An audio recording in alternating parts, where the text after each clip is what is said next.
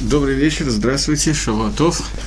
Мы должны сегодня обсудить с вами по плану молитвы Пурима, но думаю, что я начну не с молитв Пурима и не с самого Пурима, а с тому, что предшествует Пуриму, а именно с ближайшего шаббата.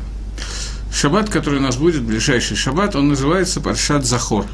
Паршат Захор называется так, потому что у него есть дополнительная мицва, заповедь из Торы, а именно прослушать чтение Торы, которое является частью, составляющей частью тфилы, поэтому мы не отвлекаемся от темы. Частью тфилы, которая называется Паршат Захор, паршат, который рассказывает о мицве стереть память об Амалеке из Поднебесной. Захор Маша Лыха Амалек, помни, что сделал тебе Амалек, Бедерик Бесатых на Мицраем, когда ты был в дороге при выходе твоем из Египта, и ты устал дороги, и набросился на тебя Амалек, и нападал на отстающих от тебя, и убивал их, и не давал нам пройти к Торе. В связи с этим Всевышний дал нам заповедь стереть Амалека. И вот Паршат Захор – это отрывок, который рассказывает о нашей обязанности стереть память об Амалеке из-под небес. Существуют две заповеди. Две заповеди «Схор Маасалаха Амалек Лотишках». Помни, что сделал тебе Амалек, и не забудь этого. Говорит Минха Хинух, что Лотишках – это мицва Блев, ты должен всегда держать это в сердце, не забывать, и Захор – это мицва БП, мицва устами. Устами или ушами – это одно и то же, потому что у нас есть общий клаль, общее правило «шомея ки ане», то, что ты помнишь, что ты должен, то, что ты слышишь, то ты говоришь. Если кто-то говорит, а я слушаю, то в этот момент, слушая, я выполняю заповедь «говорить», все равно, что я говорю. Поэтому, прослушав чтение Торы, я выполнил эту заповедь. Прежде всего, начнем с такой вещи. В чем состоит эта заповедь? У нас ведь читается Тора в течение всего года. Мы успеваем прочитать Тору целый раз, от Симхат Торы до Симхат Торы. И почему нам надо отдельно прочитать еще раз Паршат Захор, который читается, и почему его читать надо именно сейчас, почему не в какое-то другое время, на каникулах, когда есть больше свободного времени, еще когда-то. Маништана почему-то установили именно сейчас. Чем сегодняшний день отличается? Ответ на последний вопрос, самый простой, поэтому с него мы начнем. Поскольку события Пурима связаны с тем, что мы боролись с Аманом, который был потомком Амалека, амалекитянином, в связи с этим, в связи с тем, что мы боремся с амалекитянином, из-за этого установили заповедь о том, что мы должны помнить, что мы должны стереть память об Амалеке в шаббат перед Пуримом. Один шаббат до Пурима. Лымайса, Альпидин, вполне достаточно прочитать Паршат Захор в любое время, тем самым выполнили эту заповедь, но Раббанан установили для нас, чтобы это было около Пурима, чтобы соединить две похожие вещи. Окей, эта вещь понятная, не требующая никаких разъяснений. Разъяснений требует другая вещь. Я только что сказал, что мы можем в любое время читать Паршат Захор. И мы читаем Паршат Захор во время чтения Торы. Мы читаем весь Хумаш, прочитываем в течение года и говорим Паршат Захор. Зачем нужно читать еще раз? Если нам необходимо выполнить Паршат Захор, то мы ее уже выполнили один раз. Выполнили заповедь, зачем нужно делать два раза? И вообще, как часто мы должны вспоминать? Почему только раз в году перед Пуримом? Может быть, это надо делать раз в неделю, раз в месяц, раз в 10 лет. Откуда взялся такой шиур, такой размер раз в году? Рабоним утверждают, что вещь, которую человек не вспоминал в течение года, она полностью забывается. Есть галаха, закон, по которому человек, который не видел своего товарища в течение года и не слышал ничего о нем, сегодня это немножко иначе, потому что сегодня мы можем разговаривать по телефону, пообщаться через интернет, через контакт, скайп, еще какие-то вещи, которые я не очень могу выучить название и так далее. Но, во всяком случае, забыть о ком-то совершенно невозможно, он обязательно напомнит. Но когда Гемора говорит, и Шульхан Орух повторяет это, что если мы не видели кого-то в течение одного года, и увидели снова, и не слышали о нем ничего, то мы должны сказать броху, благословление. Боруха та Ашем, Михаэ Мэйси. Благословлен ты Всевышний, который оживляет умерших. Потому что для меня человек, которого я не видел в течение года, он как умерший. Я о нем не вспоминал, не знал, не слышал. Все, его для меня нету. Нету, это значит, он умер. Вот он ожил для меня. И эта броха говорится «Имшеми Малхус», говорится с именем Всевышнего, с полностью нусах брахи, поскольку человек действительно за год забывает абсолютно все. Поэтому Существует шиур времени, размер времени, что Паршат Захор должна быть прочитана один раз в год, и прочитав Парша раз в год, я выполняю Мидарайса, заповедь Паршат Захор, и больше ничего не должен делать. Если так, то возникает вопрос, зачем установили наши хазаль, благословенной памяти, что мы читали Паршат Захор перед Пуримом еще один раз, ведь один раз мы уже прочитали, достаточно, просто нечем заняться, поэтому, или какая-то есть еще причина. Единственная причина, по которой это установлено, это то, что бывает высокосный год, Шанам и Берет. Шанам и Берет, как в этом году, когда есть 2 месяца Адар, и поэтому в году 13 месяцев. И Тора читается не за 12, а за 13 месяцев. Поэтому получается, что больше, чем год прошел с тех пор, как я читал прошлый раз Паршат Захор, и, соответственно, эта заповедь вышла у меня из головы, я ее не помню. Поэтому тикну рабоним, установили рабоним, чтобы мы читали еще один раз. И это чтение Паршат Захор. Таким образом, что я имею в виду сейчас? Что обычно чтение Паршат Захор, оно не мидарайса. Несмотря на то, что мы говорим, что мы выполняем мицву дарайса и так далее, на самом деле, если такое случилось, что человек каждую неделю приходит и слушает чтение Торы в синагоге, то он выполняет Паршат Захор автоматически, потому что раз в году он прочитал, кроме высокосного года, когда он слушает ее. Именно в Паршат Захор. Получается, что это без этого был бы целый год, когда он не слушал Паршат Захор. Поэтому в этом году Паршат Захор Мидарайса Лыкулы Алма. По всем мнениям, есть хиюв прочитать Паршат Захор. Для тех, кто живет в городах, не про нас бы сказано, в которых нету миньяна, и я не знаю, с кем я общаюсь, поэтому я должен это сказать, и не может пойти в синагогу для того, чтобы выполнить элементарную мицву Криата Тойра, и не может прослушать чтение Паршат Захор. Начнем вначале не с них, а с тех, кто живет далеко от миньяна. И обычно в субботу не ходят в синагогу, потому что идти 1,5-2 часа, иногда дождь, снег, солнце, град и так далее, не хочется, лень, уходит на это весь шаббат, невозможно открыть Тору и поучить и так далее, и вообще сауду невозможно сделать. У него есть основания в шаббат не идти в синагогу. Возможно, он прав. Но в этот шаббат нужно организовать каким-то образом так, чтобы можно было прочитать Тору в миньяне. Если это какие-то жалких 2-3 часа ходьбы внутри города, то придется идти для того, чтобы прослушать чтение Торы в миньяне, потому что Паршат Захор – это довольно-таки важная вещь, это мицва д'орайса, и это надо сделать именно в эту неделю. Кто-то мне написал, что у него синагога далеко, я могу посочувствовать. Я жил когда-то в городе, который назывался тогда Ленинград, а ныне Санкт-Петербург, жил в разных местах, например, было время, когда я жил на Гражданке, было время, когда я жил на улице Голикова, я уж не помню, около метро проспекта Ветеранов и так далее. Это было больше 2 часов ходьбы. И обычно в синагогу я не ходил в шаббаты, может быть, иногда в летние шаббаты, которые очень длинные, то на шахрис у меня хватало энергии и времени пойти, но зимние, если бы я сходил туда и обратно, шаббат бы уже кончился, помолиться шахрис мне бы уже не удалось.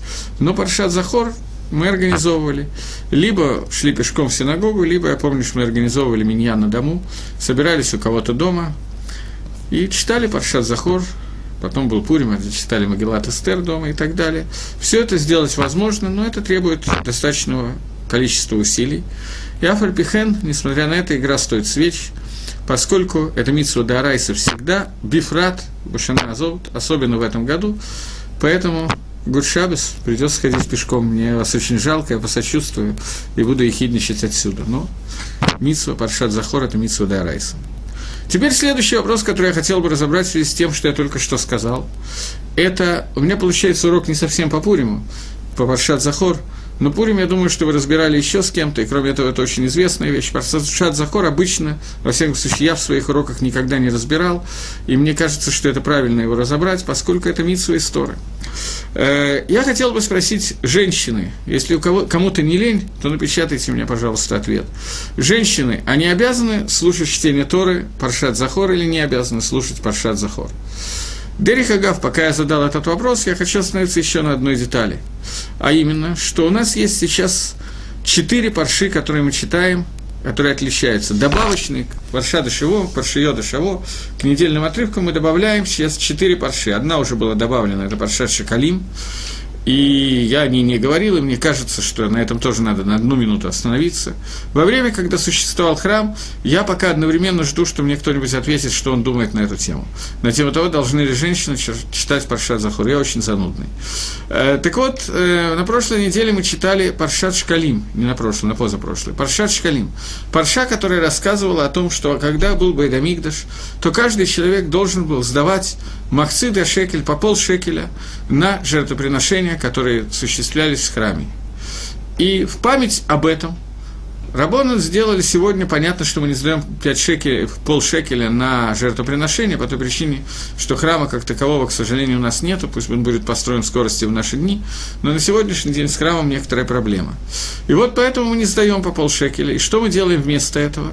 Вместо этого сегодня мы сдаем по полшекеля в память о тех полушекелях, которые были во время, когда существовал Байт Микдаш. Эти полшекеля являются важным минхагом, важной мицвой. Я получил один из ответов, пока на мой вопрос, что женщины тоже должны слушать Паршат Захор. Но пока еще несколько... Еще один ответ, я просто не успеваю, такое участие в уроке. Должны слушать так, как против них воевал Амалек. Эстер, 2 ответа уже. Пока можете еще подумать на эту тему, а я пока продолжу дальше еще несколько слов про Паршат Шекалим. Паршат Шекалим – это довольно важная парша, но она... Установление читать этот отрывок – это не установление истории. После этого будет еще Паршат Ходыш и Паршат Пара. Может быть, Паршат Пара про Парадуму, может быть, есть мнение, что это Парша Исторы, Паршат Захор Исторы по всем мнениям. Поэтому я еще раз подчеркиваю ее важность. Еще 2 слова про Шекалим, поскольку отдельного урока у нас на эту тему не будет. Паршат Шекалим – это очень важная парша. Когда евреи делали... подсчет, сколько человек вышло из Египта, сколько человек сделало то, сколько человек осталось после такой магифы, после эпидемии, которые были, падения людей и так далее, то есть запрет на подсчет евреев, нельзя считать евреев 1, 2, 3. Поэтому счет делался следующим способом, каждый сдавал по полшекеля, Гаашир лоэсиф, ваадаль лоэмаэт, богатый не больше, бедный не меньше, все должны были сдать совершенно одинаково, по полшекеля, бешекель, акодыш, эсрим гера шекель, и этими полшекеля считали, сколько раз по полшекеля сдано, и знали, сколько человек есть сегодня в Израиле. Сдавали только мужчины, начиная от 20 лет и старше, и таким образом велся подсчетом Израиля, и таким образом были деньги на жертвоприношение.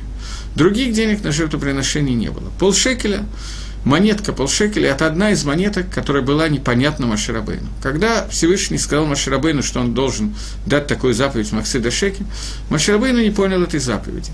И Моше Рабейну увидел этот Махсида Шекель в огне, показанный на горе Синай.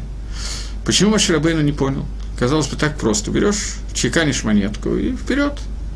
Моше Рабейну не понял, как монетой, деньгами, материальным миром мы можем соединиться с карбонот, мы можем купить карбонот и таким образом направить их на службы Творца.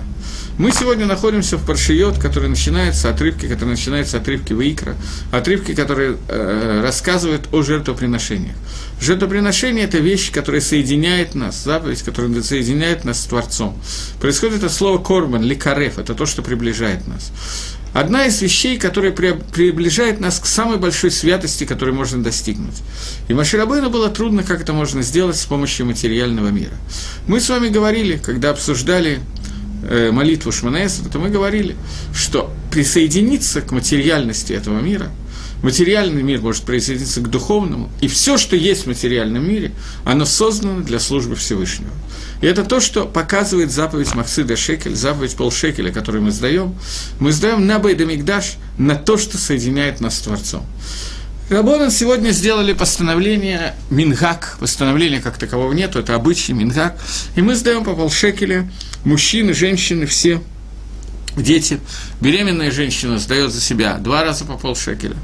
Поскольку полшекеля, отрывок полшекеля в отрывке, который говорит про полшекеля, 3 раза сказано выражение «махцида шекель», полшекеля, то поэтому мы сдаем сегодня 3 раза по полшекеля. 3 раза по той монете, которая ходит в этой в этом государстве. В Израиле это полшекеля. Есть люди, которые сдают по серебряной монетке, но полдоллара, но это совершенно не обязательно.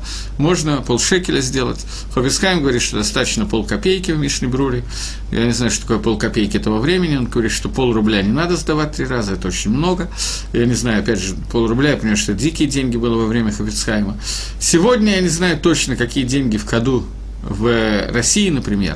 То есть я видел эти деньги, даже держал их в руках и что-то на них покупал, но мне трудно измерить, какую конкретно монетку вы должны дать, но половина рубля, половина той монеты, которая сегодня ходит, должно быть сдано, если в ней содержится прута. То есть какая-то минимальная сумма, на которую можно купить небольшое количество серебра. Таким образом, вы сами подсчитаете и сдадите эти монетки. 3 раза по полшекеля идут в сдоку, и надо это сделать. Теперь вернемся обратно к моему вопросу. Я задал вопрос, должны ли женщины слушать заповедь Захор, Паршат Захор, и получил 2 ответа. Первый ответ короткий, да, должны слушать и женщины. Второй ответ более длинный, там дана причина, объяснение, против них воевал Амалек. Поскольку против них воевал Амалек, поэтому женщины тоже должны слушать. Теперь мне придется пояснить свой вопрос. Я, вероятно, вопрос пояснил плохо. В чем шейла, в чем вопрос? Вопрос состоит в том, что женщины должны всегда делать все заповеди, те же, что и мужчины, кроме мицвот асэш и азман грама, кроме заповеди «делай», связанной со временем. На первый взгляд, Паршат Захор, она слушается в 1 шаббат перед Пуримом. Таким образом, она связана, не напрямую связана со временем, ее надо слушать только в то время, перед самым Пуримом, в 1 шаббат в году. Но поскольку мы с вами сказали, что на самом деле, Миикарадин, мы должны просто 1 раз в году прослушать, вспомнить об Амалеке и так далее, этого вполне достаточно. Таким образом, получается, что эта митсва не связанная со временем. В любой удобный тебе момент времени ты читаешь этот отрывок Торы, и ты выполнил свою обязанность. Поэтому мицат со стороны того, что это митсва асэш и азман грама, женщины не имеют птура и должны прослушать заповедь, должны прослушать Паршат Захор. Но здесь возникает другой вопрос. Сефер Ахинух пишет, что женщины не должны слушать, они свободны от заповедей Паршат Захор, в связи с тем, что женщины... Почему есть смысл заповеди Паршат Захор? В чем смысл заповеди? Сейчас я пока отвечу на вопрос. Надо 3 раза по полмонеты сдать, а 10 гера, 7 грамм серебра, и не надо сдавать примерно 12-15 долларов. Нет, не надо сдавать 12-15 долларов. Совершенно определенно, поскольку сегодня это только зехер, а махцид я шекель, память о хацешекеле мы выполняем, сдав любую монетку, в которой есть прута, половина той монеты, которая ходит в современном государстве. Я себе представляю, 3 раза по 15 долларов сдать на полшекеля, и потом еще матанота виним, это просто разоритесь. Нет, не надо этого делать. То есть, если кто-то хочет, у него есть такая возможность, Гизун Тергей, дай вам возможность Всевышний дальше давать много стоки, но обязательно этого делать, безусловно, не надо. Так вот, я возвращаюсь к тому вопросу, о котором мы обсуждали, что женщины... Говорит Сефер Ахинух, не должны читать Паршат Захор, они свободны от этой заповеди, поскольку смысл этой заповеди – помнить, что сделал тебе Амалек, для того, чтобы стереть память об Амалеке из Поднебесной. Каким образом стирается память об Амалеке? Довольно элементарным способом убивают товарищей амалекитян, просто в капусту. И поскольку мы обязаны убить, для этого нужно выйти на войну, потому что амалекитяне вряд ли будут стоять и ждать, или лежать и ждать, пока мы будем их убивать. Поэтому это будет война, а женщины не ходят на войну, поэтому женщины свободны от заповеди Паршат Захор, так учит Сефер Ахинух. Лоумадзе, Минха Хинух, комментируя Сефер Ахинух, Макшит Кушью, он задает трудность. Он говорит, что Милхемет Амалек – это Милхемет, которая Милхама, война, которая называется Милхемет Митсва, Милхемет Хава, больше, чем Милхемет Митсва. Милхемет Хава – обязанность.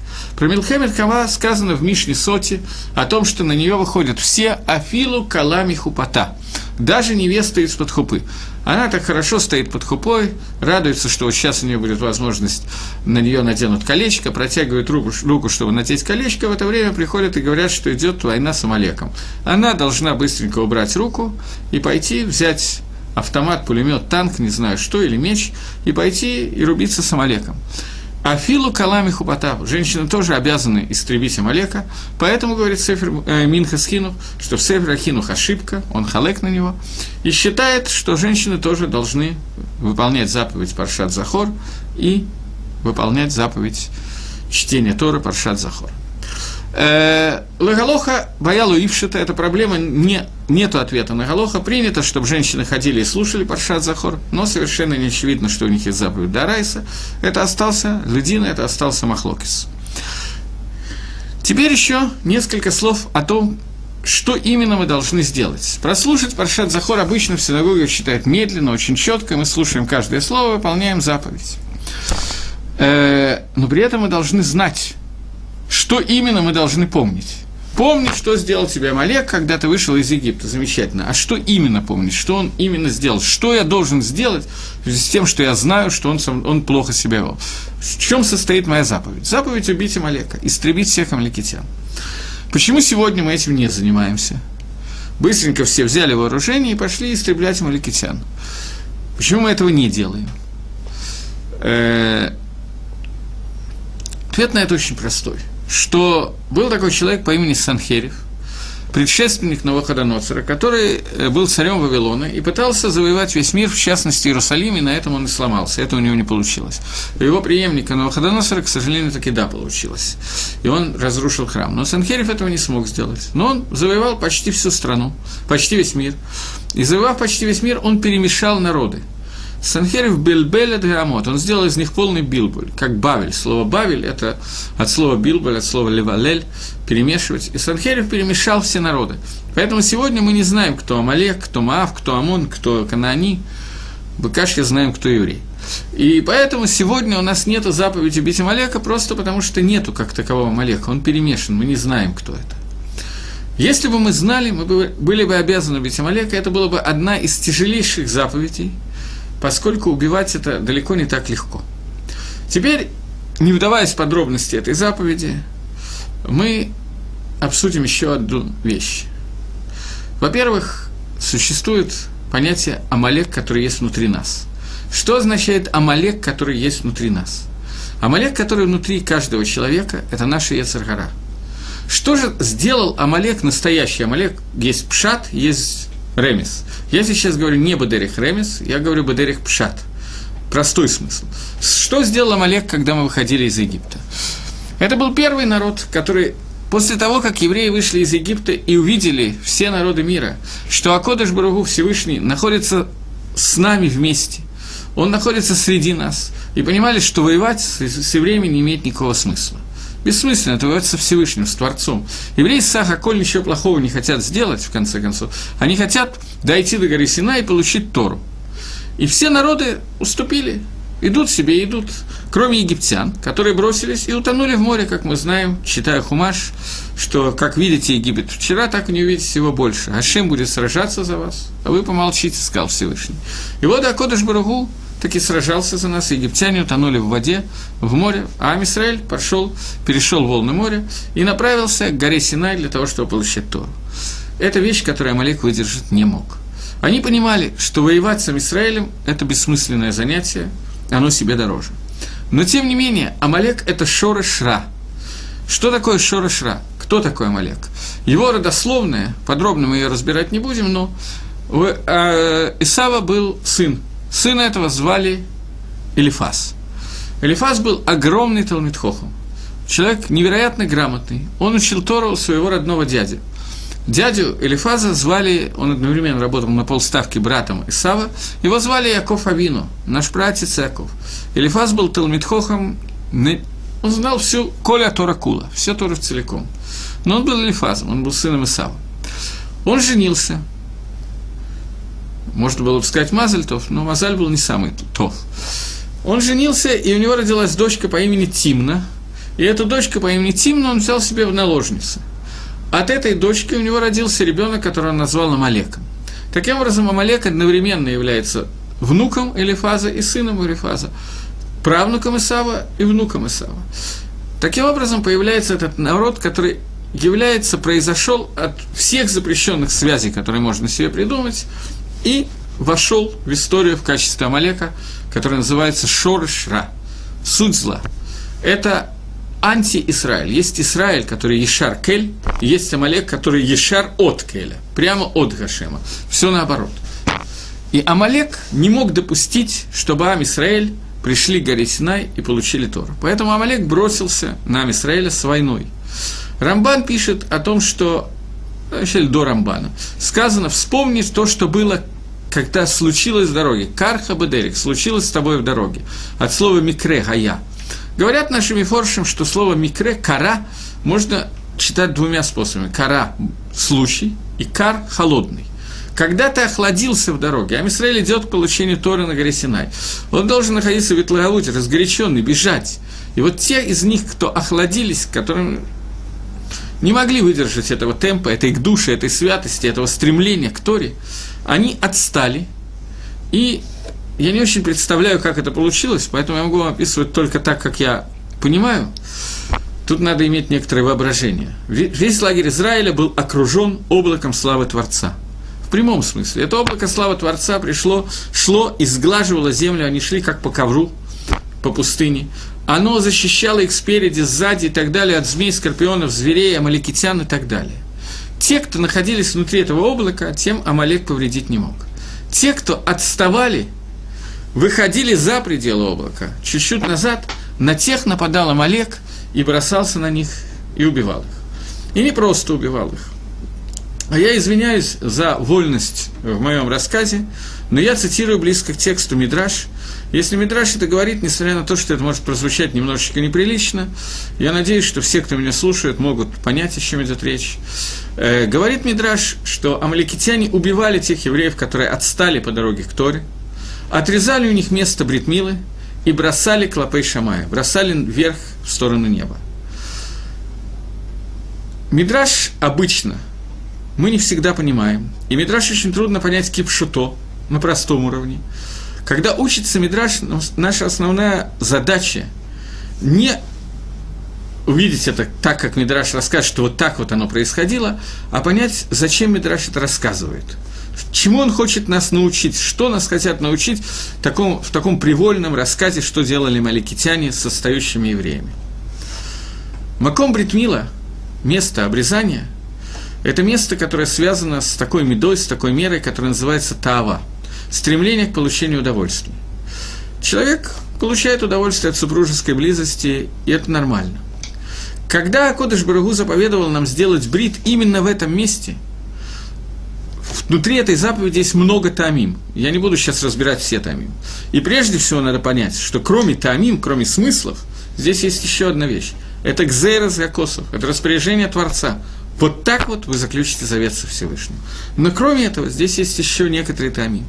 Мы показываем Творцу, что даже такая вещь, как тайва, как стремление к получению удовольствия, оно тоже должно быть, через него тоже должен быть заключен брит, завет с Творцом. Идбарах Бог. Благословен будет имя его. Шламо Амелах, я не помню, говорил я или не говорил, по-моему, я об этом говорил. Говорил, безусловно, но еще раз скажу два слова. Шламо Амелах сказал, что одна из самых больших мудростей Торы заключается в таких словах, которые Шламо сказал в Мишле: «Бехоль драхейха да эву». «Во всех путях своих ты должен познать Творца». И мы говорили, что Гемора и Шульхан Орух приводят эту фразу и говорит о том, что это не означает, что ты должен делать только разрешенные тебе вещи. Нет. Безусловно, что когда ты кушаешь, ты должен кушать кошерную курицу, а не трефную. Безусловно, что когда ты спишь, ты должен это делать кошерным способом, а не наоборот. Но кроме этого, все, что ты делаешь кошерным, разрешенным способом, ты должен ликадеш этот смеха бамутарлаха. Ты должен осветить себя в том, что тебе разрешено. Когда ты ешь разрешенную пищу, бадацную, самую кошерную, которая может быть, ты должен ее есть не для того, чтобы пожрать, а для того, чтобы набраться сил служить Творцу. Для того, чтобы едой, например, саудой шаббат, ты служил Творцу и так далее. Это одна из вещей, на которые намекает заповедь Брит Мила. Что все, что ты делаешь, ты должен, даже свои таавот, даже свои желания, ты должен посвятить Творцу. Все, что ты делаешь, ты должен делать во имя Всевышнего. И это то, против чего восстал Амалек. Если Ам Исраэль – это шореш к душе, шореш святости, которая есть которая должна быть. Есть, я немножко преувеличил, но у нас есть потенциальная возможность этого достигнуть, вот как я выкрутился, то Амалек – это шорыш обратной святости. Они отрезают место Брит Мила и бросают его клапей Шамая, тем самым символизируя и показывая, что ваша Брит Мила – это шекер, это вранье. Человек никогда не достигнет уровня, когда он может познать Всевышнего во всех своих путях. Это суть Амалека. И это Амалек, который не только снаружи нас, но и внутри нас. Амалек, который внутри нас, говорит мне, что да, я, в принципе, не буду есть трефу, я буду есть кошерную пищу, но кошерную пищу я буду получать удовольствие на всю катушку.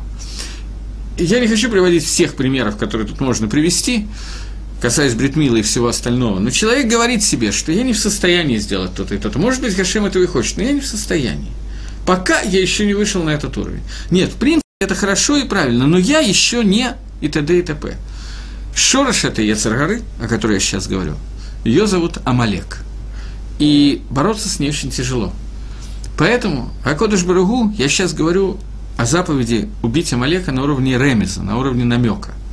Акодыш Баругу дал нам заповедь, которая говорит, что вот эту вот часть своей Ецер Гары мы должны уничтожить полностью. Эту часть мы не можем направить на службу Всевышнему. Как мы с вами уже обсуждали, что любая Ецер Гара, которая есть у человека, мы говорили, когда говорили, читая Шма, ты должен служить Всевышнему Богу твоему всеми своими яцерами, двумя яцерами, которые у тебя есть.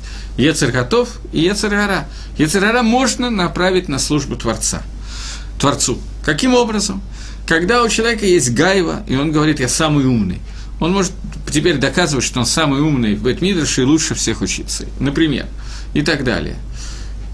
Любую Ецер Гора так можно, почти любую направить. Но есть одна Ецер Гора, которую ни при каких условиях никак невозможно направить на службу Творцу.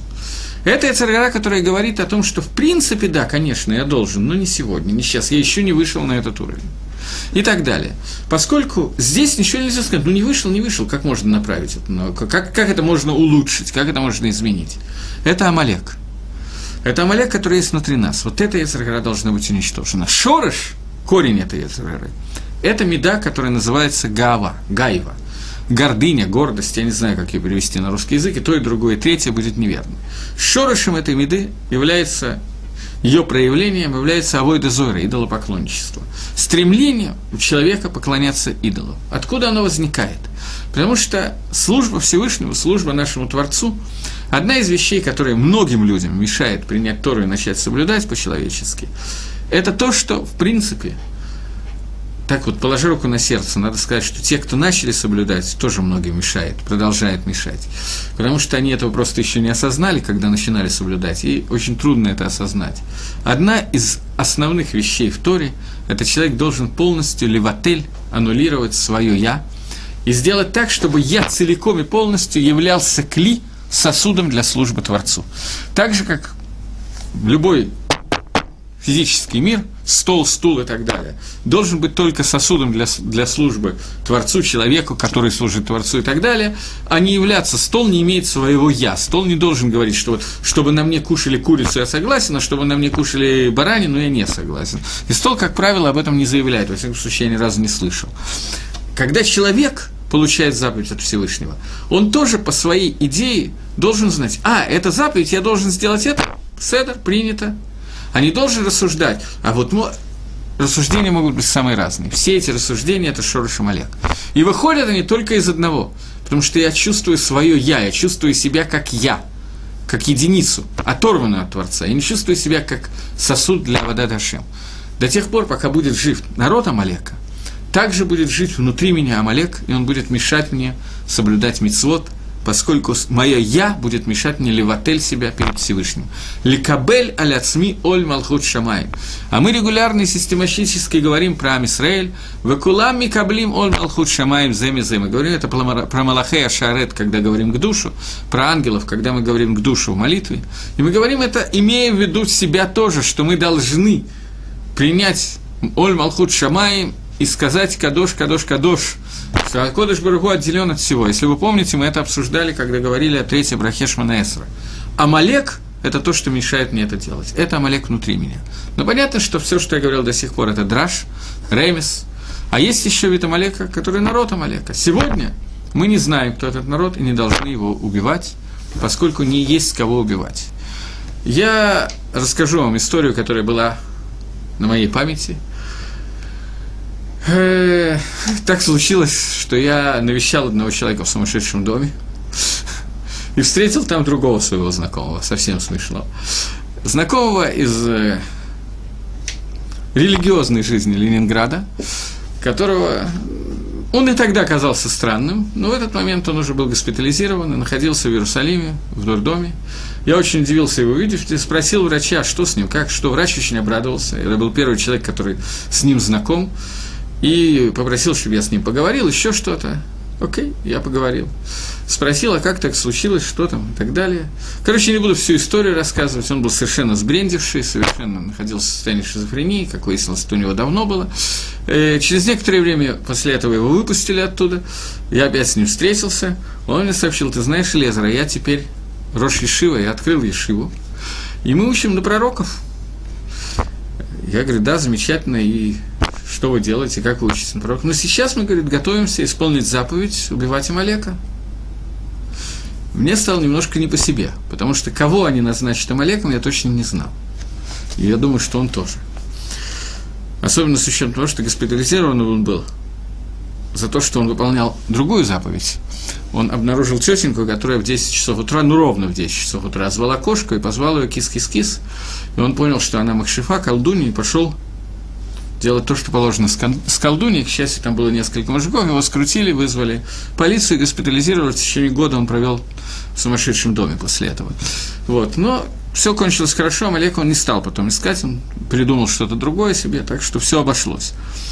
Когда мы говорим о заповеди убить Амалека, в Адаме мы должны знать, что речь идет об Амалеке. И сегодня такую заповедь мы не выполняем, потому что Амалека нет, он растворился среди других народов, и мы не знаем, кто это.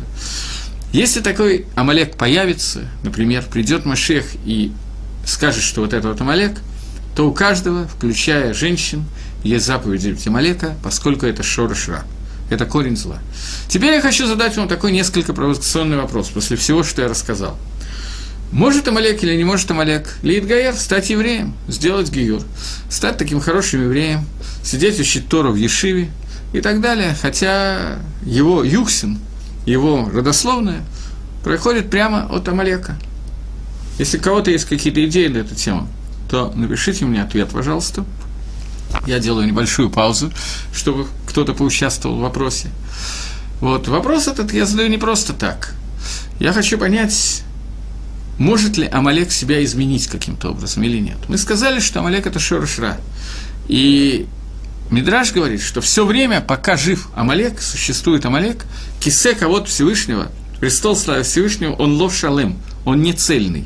Бгам, который есть от Амалека, в том числе от Амалека внутри нас, безусловно, он достигает кисе кого-то, он достигает престола славы Всевышнего. Поэтому возникает вопрос, может ли сам Амалек себя исправить. Поскольку никто не хочет давать ответ на этот вопрос, то мне придется это сделать самому. Когда были два царя, и они воевали в Израиле. Царь Шауль, который был первым царем, он воевал с Давидом Элохом, с царем Давидом. Во время этих войн на некоторое время было перемирие, Давид убегал, войны как таковой не было, Давид все время просто убегал, так тем или иным способом, не вел войну с царем. И Шауль вел войну, и во время этой войны погиб. И когда Шауль погиб, то он был ранен смертельно и попросил одного из людей сделать так, чтобы он не мучился, убить его. Потом этот человек прибегает к Давиду и сообщает, что умер Шауль. Шауль убит. Сказано, и пришел Гер Амалеки, Давид Амелах, и сообщил ему о смерти Шауля. Что сделал Давид? Давид убивает этого Гера Амалека. Михилта объясняет, что он это сделал, потому что Амалек, когда он Эдгаер, у него остался один Амалека, его надо убивать. Амалек – это шореш ра беэцим, это корень зла настолько сильный, что его нужно истребить даже в том случае, если он Эдгаер. Так считает Михилта. Гемора, Талмуд Бавли, в трактате Гитин говорит, что «Мибней баним шеляман рашалам дутора бибней брак». Сыновья сыновей Амана учили Тору в Бней-Браке. И не просто сыновья сыновей, а очень серьезные люди. В частности, а про одного из них вы знаете его имя, двое других вряд ли слышали, поэтому я не буду говорить, но про человека по имени Раби Акива вы наверняка слышали. Раби Акива был потомком человека по имени Сисро, который происходил из Амалека. Раби Акива произошел именно из него и учил Тору в Бней-Браке. Поэтому Маскона Талмуда Бавли, что Амалек может сделать гиюр, и Амалек, который сделал гиюр, он еврей для всех вещей, и он уже не Амалек, в нем нету проблемы. И мы не только как бы... Это Раби Акива. Это, я не знаю, может ли что-то быть больше, чем Раби Акива. Через него была дана вся Тора. Вся Тора Шебальпе была дана через Раби Акива. Гемора говорит, что стам Мишна Раби Меир, стам Тосеф Раби Хия, стам Барайт Раби Йошия, выкула алиба да Раби Акива. Все, что у нас есть, все танаим, которые у нас есть, если они упомянуты без имен, то они все либо Раби Меир, либо Раби Хия, Раби Йошия, и все они по Раби Акиве. Все они сообщают нам дат Раби Акива. Таким образом, просто стам, который сказан в Геморе без имени, стам танаем без имени, это всегда либо Раби Акива, а он происходит из Амалека. Таким образом, мы видим, что дат Бавли, мнение Геморы Бавли, что Амалек, который сделал гиюр, это Иуди Гамор, нету никакой проблемы, не то, что нету митцвы его убить. Тогда за что Давид Амелах убил Амалека, Гера Амалека? За то, что он убил Шауля Амелаха. За это. Таким образом, есть два мнения на эту тему. Это остался махлокис между Геморой и Махилтой. Но как Галаха, меня спрашивают, почему у Амалека такой высокий потенциал, что из него вышел Раби Акива. Вопрос интересный. Но, наверное, я сегодня не буду на него отвечать. Может быть, отвечу, если останется время. Вопрос. Хороший и правильный вопрос.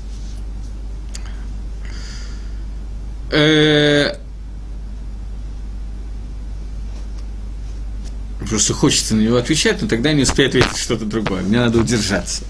Так вот, есть Рамбам. К сожалению, у меня перед глазами нету книги Рамбама, поэтому я не могу зачитать, и вам придется слушать, как я буду это вспоминать. Я не гарантирую за стопроцентную точность изложения, но постараюсь это сделать близко к тексту. Говорит Рамбам в одном месте, в начале Галахот Малахим, Перекалев Галоха Алиф, он говорит, что «Шлаша митцвот ництаво Исраэль кшеник насуларец». 3 митцвы получил Израиль, когда вошли в Эрец Исраэль. Лиманот эдамелах, первое назначить царя, второе – истребить Амалека, и третье – построить храм. Сефер Ахинух приводит эти митцвы в другом порядке. Говорит, первая митцва – назначить царя, вторая – построить храм, и третья – истребить Амалека. Минхат Хинух спорит с Сефер Ахинух и говорит, что, во-первых, у Рамбама сказано иначе, и, во-вторых, откуда, Хинух, ты взял такой порядок, цари Хию, не знаю, говорит Минхат Хинух, а правильный порядок, как у Рамбама, то есть именно этот порядок – царь, Амалек, храм. И очень понятно, Мингасвора, логика, подсказывает, почему это так. Потому что все время, когда существует Амалек, невозможно построить храм. Храм будет неполноценным, потому что даже кисе, престол славы Всевышнего, имеет гам, имеет изъян. Поэтому по-настоящему мы должны истребить Амалека до строительства храма. Не смогли, это не означает, что мы не должны строить храм. Но первая заповедь идет, заповедь царя, это убить Амалека. В другом месте Рамбам, не помню точно, в каком месте, по-моему, 6-й, 7-й перек. Рамбам пишет, 7-й или 8-й перек. Рамбам пишет о том, что в Галахот Малахим, о том, что когда придет, когда мы, сейчас, секунду, это можно было посмотреть еще одну. Рамбам приводит Гемора и Вамот, которая говорит о том, что когда Йешуа бен Нун завоевывал Эрец Исроэль, он послал 3 письма. «Шлаша малахим шалах Йешуа бен Нун». И 3 письма обязаны мы слать в случае, если мы идем на войну с народами мира. 3 письма, письмо может быть одно, не обязательно в 3 конвертиках, но в нем должны быть 3 предложения. Первое – это тот, кто хочет ляшлим, ишлим, тот, кто хочет заключить мир, заключает мир, тот, кто хочет воевать, воюет, тот, кто хочет уйти, уйдет. И, пишет Рамбам, мы не имеем права обмануть их. То есть, если они захотели заключить мир, мы обязаны заключать мир. Если они хотят воевать, то понятно. Если они хотят уйти, мы обязаны их отпустить. И это то, что сделал Йешуа, когда воевал. Пишет Рамбам, «Быма дворим амрим вышаар гаумот». О чем мы говорим? О других народах. «Аваль амалек вышева амамот Амалеки, 7 народов, населяющих Эрец Исроэль, мы обязаны с ними выйти на войну. И дальше Рамбам пишет: «Эл им кен», но только если они ешлиму, сделали с нами мир, «вакиблу аляцмам шева мицвот бнейнох», и приняли на себя шева мицвот бнейнох. То есть, пишет Рамбам, что заповедь убить Амалека не распространяется на амалекитян, не только тех, которые приняли гиюр, а даже тех, которые приняли, кроме того, что сделали шалом с Исраилем. Что такое шалом? Это более сложно. Они должны включить в этот шалом еще то, что они будут платить мисим, платить налоги наравне с Исраилем. То есть они принимают на себя полностью, как бы, все. И кроме этого, они должны принять на себя 7 мицвот сыновей Ноаха. В этом случае они уже нету заповеди убить Амалека. Так пишет Рамбам. Райвид удивляется, откуда Рамбам это взял. Михейхи Тейси, откуда? Есть заповедь стереть память об Амалеке. Пишет Кейсов Мишна, это Шульхан Орух, что Ешла Азбира Трамба, можно объяснить Рамбаму так, что само имя Амалек не относится к тому человеку, к тому амалекитянину, который принял на себя шею мицводный ног, который принял на себя единство Творца, заповеди Творца и так далее. Он вышел мегедер Амалек, и к нему не относится заповедь убить Амалека. Для чего я все это рассказываю? Потому что, когда мы читаем Паршат Захор, мы должны слышать каждое слово этого отрывка Захор, но одновременно с этим мы должны знать, что именно мы должны помнить, что именно мы должны делать. Если есть махлокис, то бепаштус, махлокис Рамбама и Равида, мы должны знать, что мы должны выполнить, поэтому мне не так, поэтому так. Не то, что я имею в виду, что, слушая каждое слово, мы должны вспоминать весь мой сегодняшний урок, который я не планируя сделал таким длинным. Это я не имею в виду. Почему? Потому что в этом случае мы не услышим отрывка истории вообще никак. Это вода неправильно, это, безусловно, неверно. Мы должны слушать каждое слово. Но мы должны знать, что именно ло тишках, не забудь. А что, собственно, не забыть? Мы, правда, вполне выполняем заповедь «не забывай», потому что обычно мы не знаем. Очень трудно что-то забыть, если ничего не знал. Но, тем не менее, поскольку кроме заповеди Паршат Захор у нас есть заповедь изучения Торы, то сегодня я надеюсь, что мы выполнили какой-то отрывок изучения Торы, который называется «Иньяна де Йома». Вопрос, связанный с ближайшими днями. Меньше, чем неделя осталось до этого шаббата, и, читая этот отрывок Торы, мы должны знать, что именно мы должны не забыть. Поэтому я надеюсь, что я сегодня вас более или менее подготовил к Паршат Захор. В двух словах напоминаю, что мы должны сделать. Мы должны пойти очень далеко, как вот у меня написано, в синагогу и прослушать Паршат Захор, несмотря на расстояние. Мы должны позаботиться о том, чтобы у нас была возможность выполнить эту мицву, криас тора. Мы должны знать, что есть две мицвы. Захор и ло тишках. Помни и не забывай. Не забывай. Это в сердце, помни, это говоря. Так же, как захор и йом шаббат лекадшо. Помни день субботний, чтобы светить его. Это кидуш, который мы должны не только вот так вот подумать, я помню про субботу, а мы должны прочитать кидуш, вихулу, шамай ваарец и так далее. Также Паршат Захор мы должны сказать словами или прослушать ушами, что мы знаем, что одно и то же. Шомея киане. Женщины махлокис, спор, решением, должны слушать Паршат Захор или нет. Большая часть женщин идут в синагогу и стараются прослушать Паршат Захор для того, чтобы выполнить эту мицву, потому что есть мнение, что они обязаны выполнить мидаарайса. Когда мы читаем, мы должны перед этим подумать о том, что написано в ло тишках, мы должны не забывать о том, что сделал Амалек, имеется в виду Амалек, который набросился на отстающих в Израиле, и попытался сделать так, чтобы они не могли получить Тору, чтобы они не дошли до получения Торы. Смог он это сделать только с теми, кто отставал. Он убивал их, бросал маком Брит Мила Калапей Шамаем, восставал против Брита, который заключил Всевышний сам Исраилем, когда все наши желания, все наши мысли должны быть подчинены Всевышнему. Против этого восстал Амалек так, как он мог восстать. И мы, Иешуа бен Нун, берет людей по приказу Моше и выходит на войну с Амалеком, для того, чтобы убить амалекитян. После этого войны с Амалеком происходили регулярно и систематически. Так получилось, что Шауль Амелах не сумел, не добил всех амалекитян, несмотря на то, что он получил такой приказ, и об этом мы будем читать во Торе, в этом недельном отрывке. Из-за этого Шауль лишается царства, поскольку он на одну ночь оставил в живых одного амалекитянина Агага. Если бы этого не произошло, то Аман бы не родился, не произошли бы события Пурима, не было бы Гзейра, это распоряжение против Исраиля и так далее. И все это мы должны помнить, когда читаем, и знать, что у нас есть заповедь убивать Амалека, Махлокис, Амалек, который принял Гиюр, Махлокис Михилты и Талмуда, Махлокис Райвита и Рамбама, Амалек, который принял на себя все заповеди сыновей Ноаха и принял на себя Ашламум и Шлим, сделал мир сам Израиль. Папашту с Галоха по Рамбаму, и мы не должны их умевать, но в Играм Емейну придет Мелах и Машех, и скажет, что нам делать более точно, чем я. И кроме этого, сегодня у нас нет Амалека, и нам не нужно убивать Амалека, кроме того Амалека, который находится в каждом из нас, и который говорит о том, что я еще не созрел, я еще не, я и так далее, и мешает нам посвятить все, что у нас есть, все разрешенные вещи на службу Творцу. На этом с Амалеком, если нет вопросов, я вижу, что вопросов новых не появилось, я закончу и хочу рассказать еще о 2-3 заповедях Пурима. К сожалению, у меня не хватает времени и возможностей рассказать о Пуриме, но, может быть, мы это сделаем в другой раз как-нибудь, поэтому я сейчас расскажу только о мицвот Пурима. В Пуриме есть несколько заповедей. Заповедь номер 1.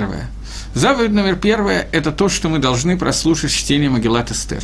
Пурим у нас в следующий Йом Ришон или Йом Шини, те, кто живут в Иерусалиме, Йом Шини, остальные Йом Ришон. Йом Ришон – это воскресенье. То есть он начинается в Мусей Шабат. На исходе Шабата, после того, как заходит солнце, выходят звезды, мы должны выполнить первую мицву Пурима. Это чтение Магилат Эстер, свиток Эстер. Свиток Эстер, если это возможно, надо читать в Миньяне. Если это невозможно, то можно читать Баехидус, можно читать одному. Нет никакой проблемы, человек выполняет мицву, если 2 человека, 1 человек, 3 человека читали свиток Эстер, но это должен быть свиток, а не книжка. То есть свиток, который написан на пергаменте, обычно он пишется на иврите, но можно читать, те, кто знает русский, можно читать свиток по-русски, который написан на пергаменте. Если читает на иврите, то иврит знать не обязательно. Прослушав чтение Магилы, человек, который не знает иврита, он выполняет заповедь чтения Магилат Эстер, так же, как если бы он знал, ну, понятно, что, может быть, есть какие-то оттенки, но, тем не менее, мицва выполняется, даже если человек не понял ни одного слова, потому что Магилат Эстер есть 2 слова, которые ни 1 человек не знает, что они означают, и, тем не менее, выполняем заповедь чтения Магилат Эстер, Ахаштарпаним бней Гарамахим, никто не знает точно, что это за вид посланников, который послал Ахашверош, но при этом, прочитав их, эти слова, мы выполнили заповедь. Если человек читает свиток, повторяю, свиток, написанный на пергаменте, вряд ли у кого-то из вас такой есть, я 1 такой свиток видел на русском языке, такой свиток существует, одного из моих приятелей, он его сам написал для родителей, которые не могли выучить иврит, для того, чтобы они выполняли мицву чтения Магилат Пурим, написал со всеми деталями, хорошо пройдя Галаху, написал, советовался с Рав Ильяшевым, как это делать и так далее. Так вот, поскольку, скорее всего, у вас таких свитков нету, то единственный способ слушать, как читает кто-то, или читать самому свиток Эстер. Если же читается по-русски, то только тот, кто знает русский. Если читается на иврите, то любой человек, который не знает иврита, тоже выполняет свои обязанности. Это первое, что мы делаем в Пурим. Второе, мы повторяем чтение того же самого свитка с утра. Утреннее чтение является более важным, чем вечернее чтение. Оба обязательны, но утреннее более обязательно. После этого остается всего 3 заповеди Пурим.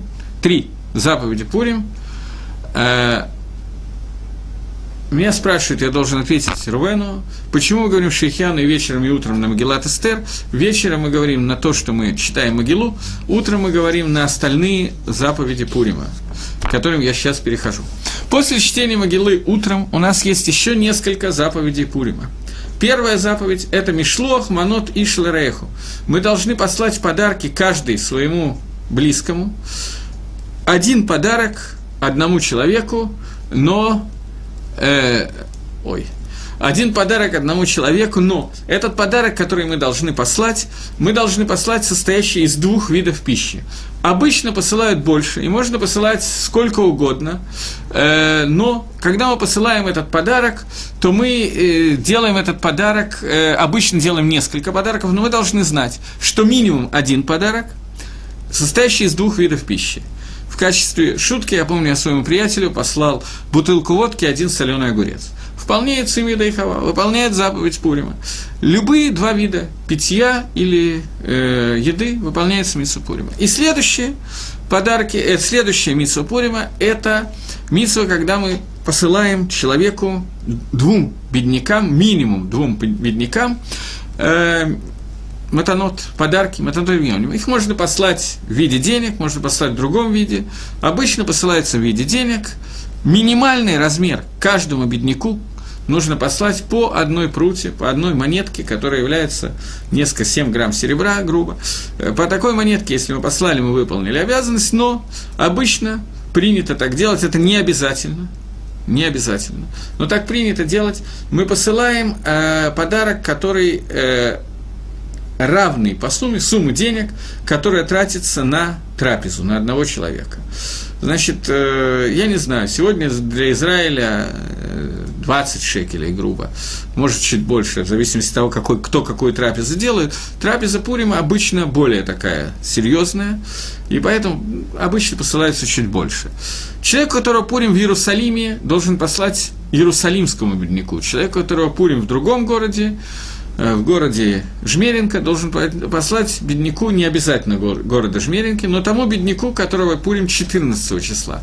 Тот, которого Пурим 14, не может послать тому, который 15, и наоборот. Человек должен послать так, чтобы это пришло в Пурим. Передать можно через кого-то раньше, но когда мы передаем раньше, тем не менее, передавая раньше, мы афальпихен, мы передавая раньше, мы вот это вот оставьте. Передавая раньше, мы должны сделать так, чтобы он получил это в Пурим. Если это очень трудно сделать, то можно сделать таким образом: мы можем послать ему деньги через кого-то или даже передать ему, но попросить, чтобы он держал у себя в кошельке, а получил это, принял это себе в подарок, купил это себе, приобрел это себе именно в Пурим, если сложно сделать другим способом. Обычно стараются слать через кого-то, обычно кто-нибудь собирает деньги и передает бедняку.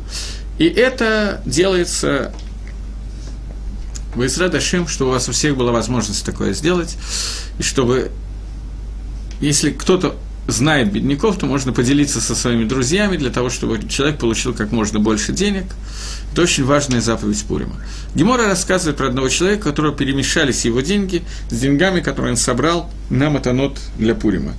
И он взял все деньги, поскольку он не знал, сколько он куда собрал, он собрал и отдал все деньги на Пурим. И за это получил очень большую награду, как рассказывает Гемора. Поэтому это нужно постараться выполнить Ламигадрин. Это более важная заповедь, чем заповедь Мишлох Манут и Шалараеху. И последняя заповедь, которая есть в Пурим, это заповедь устроить сауду. Трапеза делается днем, не вечером, не ночью, а днем, после молитвы Минха, после того, как мы сделали два чтения Могилы, после того, как мы раздали подарки бедным, после того, как мы послали Мишлох, Манот и Шлареху, друг другу послали подарки, после этого молится Минха и устраивается трапеза. До Минхи трапезу устраивать неверно, потому что внутри трапезы есть известные обычаи, заповедь, я бы сказал, напиться до состояния, когда человек не может отличить между «Да здравствует Мордыхай» и «Долой Амана», «Борох Мордыхай» и «Арур Гаман». Один из комментариев говорит, что он не может различить, имеется в виду, не может посчитать гематрию, числовое значение, не может увидеть разницу, поскольку этой разницы вообще нет, это одинаковые цифры. Другие комментарии говорят, что кипшуто, он должен выпить столько, сколько он может выпить. Эта заповедь, я сейчас, у меня нет времени объяснять смысл этой заповеди, я планировал это сделать, но не успеваю технически. Поэтому я только хочу сказать, что далеко не все в состоянии выполнить эту заповедь, кипшуто, напиться до такого состояния. Я несколько раз пробовал, ни разу не смог это сделать. Можно напиться до состояния, когда человеку становится плохо, еще что-то. Но различить между Мордыхаем и Аманом обычно человек раньше отключается, чем доходит до этого состояния, но тем самым он выполняет заповедь. Рамо пишет, что человек, которому это трудно сделать, он может сделать таким способом. Он может выпить больше вина, чем он пьет обычно, лечь на какое-то время, 20-30 минут поспать, во время сна днем имеется в виду. Во время сна днем он, безусловно, не знает, где Мордыхай, где Аман, где я, где кто-то другой. Поэтому во сне он выполнил эту заповедь, после чего он свободен от этого. Я уже много лет именно так и делаю. Я стараюсь после раннего чтения Могилы во время завтрака выпить некоторое количество вина, не очень много. После этого я ложусь спать и знаю точно, что я 20-30 минут поспал и выполнил эту заповедь, после этого совершенно спокоен и не заставляя себя, пью во время сауды, обязательно пью, столько, сколько мне нравится. Получаю удовольствие, а не былахац должен выполнить, мучаясь должен выпить какие-то невероятные количества, и потом плохо себя чувствовать или хорошо себя чувствовать, не знаю, по-разному получается. Но я этого не делаю, я просто получаю удовольствие. Но, тем не менее, есть второй вариант, первый вариант – выполнить мицву так, как ее положено выполнить. И на этом мне надо закончить, потому что я исчерпал свой лимит времени. Прошу прощения, до новых встреч в эфире, до свидания.